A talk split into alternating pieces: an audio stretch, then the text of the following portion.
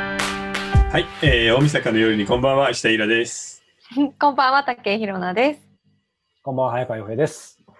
いやー、大晦日か大晦日ですよ。も本当にう、これみんな見てんのかなうちはもうさ、ずーっと笑ってはいけないで、はい。もう子供と一緒にお尻をしばかれるのを見て笑って終わるっていうね。今年もあるんで すよね、当然。ありますありますありますようね。ん、何年やってんだろう。でもなんか最近ちょっとしんどくなってきたね。ね、ちょっとね、しんでどいもやっぱ昔めちゃくちゃ面白かったですそよれね。とやっぱりうんなんか、今一つだけだとなんかつまんない。うんだからスマホで何か見ながら、で雑誌とかも広げてやって、でテレビは笑ってはいけないみたいな感じで、二つ三つぐらいのこへーうくるくる回る感じになってますね。あ贅沢潤沢だな。ういん。だって飽きないやっぱり。や、飽きあ、ます。聞だきいぶ飽まきすね。正直、この2、3年はなんか飽きてうる。ん。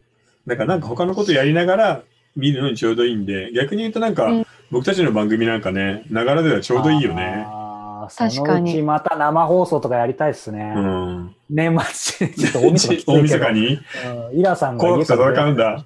そうそう、紅白と戦うんだ。いい時代じゃないですか。え、そしたらでも1年間の本の5冊5冊出して戦わすこうやって。なんか朝までみたいな、よくないですか。いや、そりゃ無理だな。 俺うん俺が無理だ正月がヘロヘロになるから さ。いろいろなります、うんね。確かに。に。そうそうそう。そうなんですよね。さあ、そして今日は、はいまあ月に一度の人生相談スペシャルが拡大版でこれ年末、うん。だ大ジャンボ宝くじじゃなくて大ジャンボ相談会みたいな感じ ですかねそうだね。そう今日なんか知んないけど、たくさん来てるんだよね。なんです。これ実は、うそう。だし、えーこれはこの場ではですね、うん僕らオンラインの公開収録の場でも実は今あるんですよね。一足先にね。あ、そう。もう、生で集まってるってことああ、今、今、この場に皆さん、ズームの場にも参加してくださってる、あ、はいはいはい。うん。だから、もうちょっといい、いい意味でも、もう複雑な感じですけどね。まあ、いろんそうなねところで見て聞いてる人がいるよっいてやだからこれ、ズームだとさ、笑い声を足せないところが辛いよね。そうなんですようね。ん。だから今、あの、見てくれている観客の人がいるんだけどね。生収た録。だまあね、そう、うんズームの方たちは拍手してくれてるんですよね。あー今ねなんかこれあったらね全。部使いますよ。みんなね、あすのごい。そんな押さないでいいですこんよな機能。あるんだ。あ、すみません。僕 がね、さっきね、あの、押してくれたら嬉しいですって言っちゃったら、みんないい人、いい方たう、ちなんんで。あのへーこっちに見えるんだよね。パチパチのマで押さーれクることが。にそうなん押されるだ。ごとに、ああ、ありがとうございます、うんありがとうございますってなんか選挙の車に乗ってる政治家みたいな感ああ、よくないね。じ。はい、すみません。いや、本当に意識しちゃダメ。もう笑かそうと思ったら絶対無理だから。おとなしくしよう滑るやつですね。ははい。はいはいさあそしてそうだ、忘れないうちになんですが、えー告知でですね、はいちょうど今もね、この場も実はオンライン公開収録なんですが、次も第3回か、おううんえー公表を受けてですね、1月、えー20日ですね、はいえー20日何曜日、水曜日だうよんな、水曜日。水曜日のまた同じ、えー20時から、えー2時間半、えーオンライン公開収録をしたいと思います。はいえーこのオンライン公開収録は、えーメインテーマを収録した後にですね、ズームで皆さんと参加していただいて、完全な、えーオフレコの、えーまあ、トーク、質問、座談会みたいなことをしたいと思いますので、えーうんそちらも楽しみにしていただけたらと思うんですが、えーイラさん、改めてこの第3回のオンライン公開収録のテーマは、えー小説家になろうスペシャルなんですけど、あのーたくさんちょっと、えー質問のメールとかが溜まっているので、それをバリバリと、えー返事をしていきたいなというふうに思っています。はい。そして、えーね、参加された方は多分オフレコでその小説家のさらに聞いてみたいという方もいると思うので、まあせっかくなんでね、その公開収録というかオフレコトークの方でもぜひ聞いてみたい方いたら参加してみていただけたいただけたらなとはい。いうふうに思います。まあ詳しくは、えー下の URL をご覧ください。さあ、ということで早速もうたくさん今日も人生相談でバンバンいきますか、はい、行きましょでは、えーまず最初に、二人目はいずこさん、30代の女性からいただいておりう。うます。わー意味深だな、ペンネーム。うん。はい。えー以前、おじさんに好かれるという相談をしたものです。はいえー取り上げていただきありがとうございました。いえいえ。えーイラさんに仕事ができて可愛い人と言っていただけて嬉しかったです。えーさて、今回は公開収録にちなんで恋愛の相談をしたいと思います。自分のの世界を持っていて面白い年下の彼とだ、えーデートをしていましたが不器用で週末も返上して仕事を挽回しようとするタイプなので年に数回しか会えず私が仕事のストレスで毎まいている時に甘えられなかったことから気持ちが冷めてしまいました。そんな中、面白みはないけれど豆で優しくて、年上の正反対の彼と飲みに行くようになり、週末にデートもしていますが、どうも付き合いに踏み切れません。男性としての魅力は感じますが、恋愛のときめきがなく、えドキドキもなく、本当にこの人でいいのかと引いてしまうことがあります。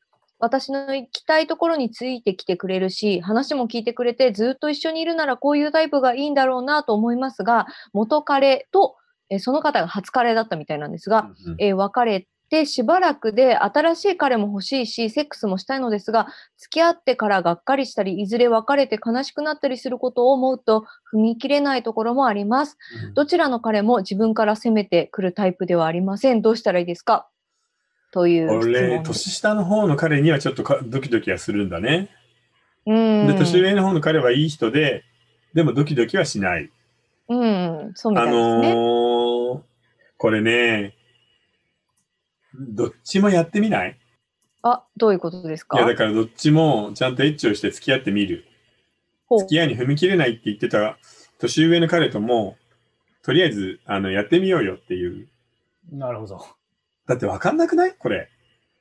うん。まあ、それは分かんない。うん。それに若い方の彼とは年に数回しか会ってないっていうのはさ、それ、向こうは付き合ってるっていうつもりになるかな年に数回しか会えないって結構ですよね。それとあの、昔のアイドルじゃないんだからさ、そんなに忙しくないだろ、仕事そんなに週末出て頑張ってるの休めてるよね、毎週。いや、なんかちょっと、ねえ、挽回って言うんだけど、ね、うん。恐ろしいノルマとかあるのかなうんな、どういう業種なんでしょうね。うん。ただ僕としてはなんかね、わかんないときはとりあえず試すのがいいと思うんだ。なので、その若い方の彼とも、上の彼とも、とりあえずちゃんと付き合ってみたらっていう。女の人としてはそういうのは難しいの。ひなさんどう女としてはですかうん。年上の彼ですか、いや、両方とも。とちょっと平行線で付き合ってみるってこと、うんどうなんでしょうね多分本当にタイプによると思うんですけど、うん、でも別に付き合ってるわけじゃないから両方ともデートして、うん、でもいいなって思う方に結局行っちゃうんですよねそうそうそうだからそこをなんか普通にそうやってやればいいと思うんだよねうん、なんか今みんなさあのちょっと付き合って彼女になってくださいと彼氏になってくださいって言った途端にもうステリリがっちりでハマって、ずっとその人と付き合うみたいな形になっちゃうじゃない。いや、もっと緩くていいんじゃない、結婚もしてないんだし。ああ、なるほど。恋愛だってもうちょっと自由になってもいいなと思うんだよね。うん、うん、確かに。そうですよね。うん、なんかやっぱりなかなかこう、うん、両輪でいくっていうのに、うん、なんでしょう、罪悪感を感じてしまうっていうのはありますよね。でも今の段階でもさ、ね飲みに行ったり、二人ともしてるんだから、うんうん、両輪っちゃ両輪じゃないそうですよね。年上の人の方はエッチをしていないっていうだけなんで。うんうんうん。うん、いやでもね、なんか僕思うんだけど、仕事頑張りすぎだと思う。もうちょっと余裕もた、そんなにもいいよ。うん、そのすごい成績を上げてさ、あの、頑張らないといけない、挽回しないといけないって言うけど、うん、そこそこでいいんじゃないの、うんうんうん、もっとなんか自分のプライベートライフの方を楽しんだ方が、ね、20代で若いんだし、そっちをセーブして2人と付き合って、自分にフィットする方を選ぶ。それが一番いいかな。全然それずるいことじゃないんで、っていうか若い女の子はもっとずるしていいので。トライしていいってことですね。うん、トライしないと分かんないっていうのは間違いないですよね。だって付き合ってみないと分かんないし、エッチもしてみないとね。うん。分かんないからね。なんか、そうだよな。だからそ、その辺って、うん、なんか、あれなんですかね。どうなんだろう。やっぱり日本人がっていうくくり方したくないけど、どうしてもあのフランス人とかいつもの話ですけど、うん、もっとなんか軽い感じでトライどんどんしてきそうですよね。そうだね。バカンスの旅に旅先で彼氏を作るっていうのがフランス人だからね。。あれは極端かもしれないでも、その日本人がどうのっていうのもあるけど、時代によってもない、今の時代が昔より硬いよね。あ,、うん、あの芸能人のフリーバッシングじゃないけど、んなんかあの人にモラルを求める人がすごく多いので、それに応えないといけないってみんな思い込んでんだよね。でも実はそんなことないと思うのよ。自分でその恋愛のモラル、働くモラルは決めていいことだし、もうちょっと、あの、柔軟で自由にこう設定していいんじゃないかな。うん。だからそこの部分で、ちょっとやっぱり仕事死ぬほど頑張ってるのに恋愛は頑張れないとかさ、いう感じがもったいないかなって思う。ああ、そうですね。うんまあでも、そうだよな。で僕、これ自分の勘なんだけど、多分、年上の人の方と付き合うと思あまあそうですか。う。うか。ん。あの、食事をしたり、おしゃべりしてたりして楽しい、うんうんあの、気が休まる。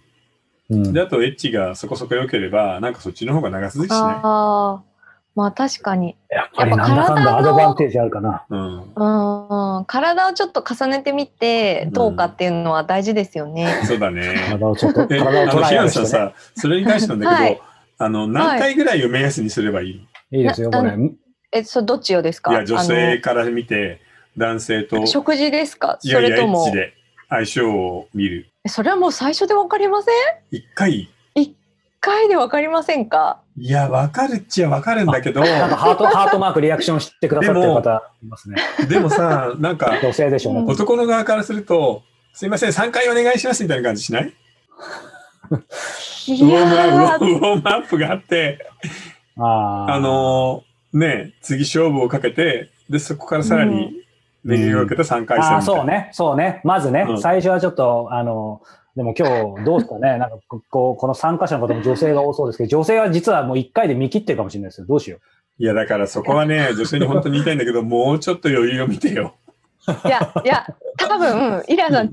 あの、イラさん違うっていうか、ごめんなさい、違うそうじゃなくて、いう。やあーいいですよ多分物物申してくださいよ。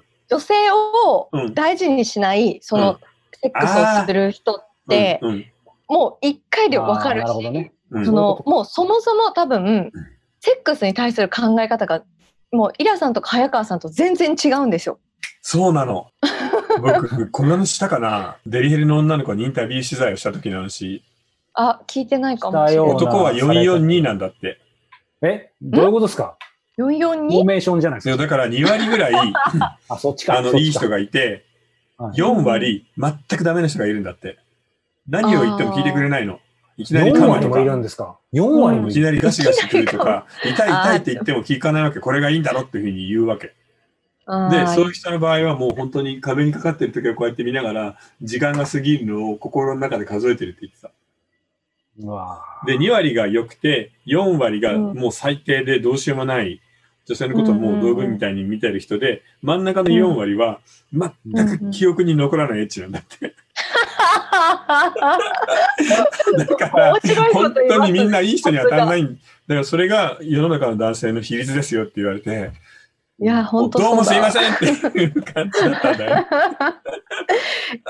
え、ちょっと無料部分だから、あんまりちょっとーい話でや、もうきいいよな、い。今日はどんどん。え大丈夫ですかどんどんどうぞいや仲が良ければでも本当に今のデリヘル嬢の方が言ってるのはまさにそうで、うんなんかなやっぱちょっとす ちょっと待ってどんなどうやって話せばいいんだろうなんかそう痛いこととうかをん痛いって言ってるのに、うんなんか盛り上がっちゃう人とかいますよ何ねそ。 れ、それを勘違いしてる、それも。そあうそういう人ね困るよねそういたりとか、うんあと過ぎだよな、なんかな。そう、なん、なんだろう。何を、本当に、か、なんか、その、体裸になって、その生まれたままの姿になって、お互いに肌を重ねて、うんこう、すごく安心したりとか、うんほっとする時間でもあると思うんですよ。うんだけど、全くそういうのがないっていうか、へえなんか、何それ抱き合っててもなんかすごいか冷ややかなのむ、む、無です。あの、なんか抱こうき、合ってる感じがないってことね。あそうのあのあのさ空虚。空虚とか無ってある般若心経ですかあそれりまいすよねや本当そあうだる、ねあ、いや、本当んだ最終心情の世界ですよ。うなんか何をされているかもはやわかんない。その、なんていうんでしょう。体の感覚とかも全くないし、うん本当に時計の秒針を見つめるみた いやいそな。こにいないんだそれっね。て心に空洞ができるみたいな。人間人間ですよ、人なんか間変でな、変な自爆霊みたいな人じゃ ないのす。 さすがに幽霊はないですね。へえ、面白いね。うん。ありそんますなことあしる、んだ。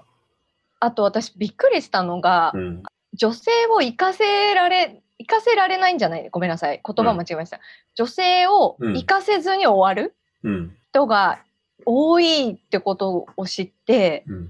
ちょっとそれが衝撃だったんですけど、あ、あの男の人がってことそうです。だからうん女性はただ、うんあ男性がうん。えっと、気持ちよくなれるけど、はいはい女性は気持ちよくなれないまま終わるっていうことの方が多いっていうことを知ってああ、でもなんかそれは、あの、女性の場合はね、ちゃんとあの、トレーニングをしないと良くならないので、男性はなんかもう最初から、あの、簡単に言ってしまうじゃないですか。うんうん、だからそこのところ でなかなかそうでねす、ねムードなんかもあるし、ううんん、準備ができてないといけないし、その女性の自身もそのすごくなんて言うんでしょう体を鍛えるっていうのはもちろん大事なんですけどうん、それを差し引いてもうん途中で諦めるっていうかそのことだからのそそももそそももそこが概念がない対等じゃないというかないってことはいはい女性を気持ちよくするっていう頭がない男性がいるんだっていうことにすごい衝撃を受けてああ、なるほど。そっか。女の人は別に楽しまないで、男の人が行けばそれでいいんだと思ってるってことね自分が良ければそれで言ってたこうとうんにしんてまあ簡単に言っちゃうとそうです思ってよもよかっねたうと。ん。っていう人がいるっていうことにすごいびっくりしてじゃあということはそのセックスをちゃんと真面目に男性と女性とこうお互いが気持ちよくなっていい行為なんだっていうことをどこで学ぶんだろうなって思ったんですよね。いや、そだかのら、セックスが上手い人いやっ、て。今ね、それに関しては、あの、どんどんなんかクローゼットの中に閉じ込めているじゃない。性的うなん関心とか欲望とか良くないよって言ってギューって閉じ込めているんで、ある種、公の場に近いところでちゃんと話し合う機会ってほとんどないと思うんだよね。うんで、あー真面目な人ほどそうなんで、逆に自分で思い込んでこういう世界だってなると、これが正しいってなっちゃうんじゃないかな。なんかもう少しオープンにみんななんか話せばいいのになとは思うね。なんでだろうそうでね。うん。そそれこそこ、こんな YouTube で公開収録なんていう中でも話してる人、やっぱそんないないかもしれないですそね。うだね。抑圧がすごく強いと思う。うんなんかあれですよねそういう人に限ってね、うん。あの、自分のやり方が正しいっていうふうに割と思い込む、かたくななネット民みたいなエッチってあるもんね。確かに考えたら。そういうのってどういうふうに勉強していくもんなんですかやっぱ学びって大事だと思うんですけど。大事だけど、それはさ、男の人の場合は、もう子供の頃から、好きあらばなんかいろんな雑誌とか AV とかさ、見て学ぶからね。あちーまあ、ある意味間違った学びそう、それにああの、図書館とかに行って、エッチなシーンのある小説とか山のように探して読んだじゃん。それ僕たちの世代の友達 あーわかがるみんなそうだったよ。ーっていうか、やっぱ中学生とかはもうそのかけら、たった1ミリのかけらからすごい想像力膨らませますからね、うん。で、へー意外とその、一冊の中でエッチシーンは一個しかないんだけど、そうそう全部読んじゃって、うわ、この作家すごいいいや、みたいなこともあるからね。もうたった1行だけでうも、ん。その想像力をなんか違うことに生かしたい部分はあるいや、でもそれが今聞いてるんじゃない聞いてますかうね。ん。こうやって僕たち何気ない会話をしてるけど、お互いの対面際を見ながらさ、話を次に次につなげていくのって、もう実はものすごく高い確かに。ああのレベルの話なので、のそういうのって大事だもんね。まあ、呼吸ね、あうんの呼吸そう、だだからなんかあー全然そういうわかんない人は、ともかく図書館に行って、やらしい本を探すか、AV をたくさん見るといいんじゃないか な。なんだこれ、大晦日のアドバイスとは思えないな。 いい話なのかどっちなのか分かんないな。わかんないですね。でも仕事できる人ってはい大体そのやっぱりセックスもうまいですよねあやーっぱりそのあうんのあそう呼吸なんだと思います早川さん息が合うって大事だよね。そうやっぱそうそう、あー相手に息を合わせるっていうのがまあすごく上手なんだと思いまうす。ん、まあ空気読みみたいなのも必要だからね、ある意味ね。りね。ううんん共感性ああかー。面白いですね。本当だね。 ちょっとでも危険なところ、無料で危険なところもうに。初回でいきなりいや本当有に料大丈夫大丈夫かなでしたけど、まあ、この後、やっぱりね、あの、違法配信の時、いつもヒロンさん盛り上がるから、この後、有料部分ではますますね、はい過激なトークになると思う、もう一気に20分過ぎちゃいました けど、あ、はいもうそんなです、ねお。便りは、お便り来てんじゃないあ、お便りもあります。はいはいじゃあお便りもはせいっかくなので。。はい。えー石田さん、早川さん、武田さん、こんにちは。私は武井です。 ありがち。ありがち。えー最近この番組を登録させていただきました。毎あり回がととうごても楽しみにしております。うんえー先月の投資会とても楽しく視聴させていただきました。はいえー今回初めて積み立ての投資信託が入り、つい毎日値動きを見てしまいます。基本的に全世界株式、全世界株式に積み立てておりますが、たまに昼食で、あ、昼食でちょっと浮いた数百円で先進国の投資信託や自動運転の投資信託などを買ってみたりして、どういう値動きをするのかなども見ております。楽しいです。投資会はやったばかりですので難しいと思いますが、どこかで投資の話を聞けると嬉しいです。 PS、波の上の魔術師読みました。こんなに面白くお金の価値観を考えさせられる本があるとは知らず、本当に損をしていたと感じております。石田イラさんのおすすめの経済小説があれば教えてくださいということです。えー、経済小説。 ねえ、なんだろう。意外とね、あんまりないんだよね。うーなんかインサイダーの話で、なかなかあの、古い株の世界みたいな感じになっちゃうんで、ちょっとディープになっちゃう。そう、今若い人が読んでこれが面白いって言うとなんだろうなまあ、コーダマインさんのあの、日本国債のやつとかね、うんあの、国家破綻みたいなの書いてるやつとか、まあ面白いと思うんだけど、コーダさんはプロのディーラーだったし、うん本当にあの、職場で言われたって言ってたからね、ある日、午前中かなんかで、1億円ぐらい損しちゃって、顔が真っ青になってたら、隣に座っている外国人のディーラーの先輩が、うんうん、もう楽しむ、楽しめ。楽しむんだよ。へうーん。そんなガチガチになって怖がって体が固まったらもう動けなくなっちゃうから、これももう明日また1億稼ぐことがあるかもしれない、また1億そうするかもしれないけど、ともかく楽しんで、ちゃんと値動きを見ろって言われたって言うんだけどね。そんな話を聞くと、うわ、すごい世界だなって感じするじゃない。うんなんかとりあえず、あの、幸田さんのそういうディーラーものか、その、日本国債の破綻のやつなんかをお勧めしておこうかな。本はじゃあ意外と確かにそうか。まあ、かといって映画だとなんかウルフ・オブ・ウォール・ストリートとかなんかあんなんですよね。まそうだね。我々あがとは、あのーセルサイドで頑張ったやつ、ほら、2008年のリーマンショックの時に、大売りをした、あれ、なんて言うんだっけ、あのタイトル映画。ビッグ、あビッグマネビー。ッグショット、ビッグショートビ。ッグショットか。うん、ビビッグッグシショョット。あー見ト。た見た見た。そはいはいはい。えーっと、相場取引の言葉では、えーショートっていうのは売りってことね。あ、マネーショートだ。あ、マネーショートだ。うんはいはいはいそうそう、マネーショート。でも、マネーショートより本当はビ、まあ、ビッグショートだと思うんだけどな。マネーショートがビッグショートが市場。どっちか、うんどっちかですね。いや、はいマネーショートって言われたら、お金がショートするって意味になっちゃうから。まあ言い英語だ方とねしてはそうか、うん本来ビッグショートなんだそうそう、ビッグショートだと思うあーお。大きな売り仕掛けっていう意味なんで。はいはいはいうんうんうんうんうんまあでも、まあ、井田さん自分だとなかなかね、あれですけど、やっぱりさっきも言ったように波の上のマジスはやっぱちょっと、客観的に見てもピカイチですよね。うん、だから、あのー意外とお金の会って、すごく評判が良かったので、来年も折に触れてちょっとやろうね。まあ、ぜひぜひ。うんぜひまたやりましょう2021年もいろんな意味でよ、ね、読めないし。読めないけど、2021勉強年になりまは、すよね。また次の波が大きいのが来ると思うよ。おー基本的には上がると思。うんでも、あの、アメリカがまた FRB でしたっけ、なんか2年間ぐらいはまたっていうう。そうだね。要するに、お金をジャブジャブどんどん流し続けるっていうし、金利は上がらないし、しかもワクチンがだんだん世界に広まってコロナ収まってくる。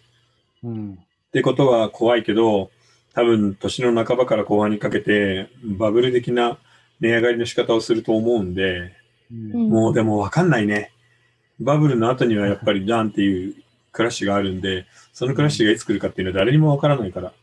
うんなので、とりあずえず、あの、今の方みたいに、コツコツ積み立てで買っておいそうですてね、あまりにも心配だな、高いなと思ったら一回売って現金に戻すみたいなのもいいかもしれない。うんうんでもこの数百円で先進国や投資のしうんそ投資信託とかその自動運転の投資信託で値動きを見るっていうのがすごいなんかプロっぽいですよね。ちょっとかけてみて。今それあ れ、あのスマホでさ、そういう出せます、ね。新しい会社があるんだよね。そうそうそう。へやっーてますそけうど。。あの、本当にお昼ご飯の、んえーお釣りとかで投資できるっていう。そうそうそう。でもすごくいいとそ思ううなんなで。すね。その見るの大事っすよね。うん。うん。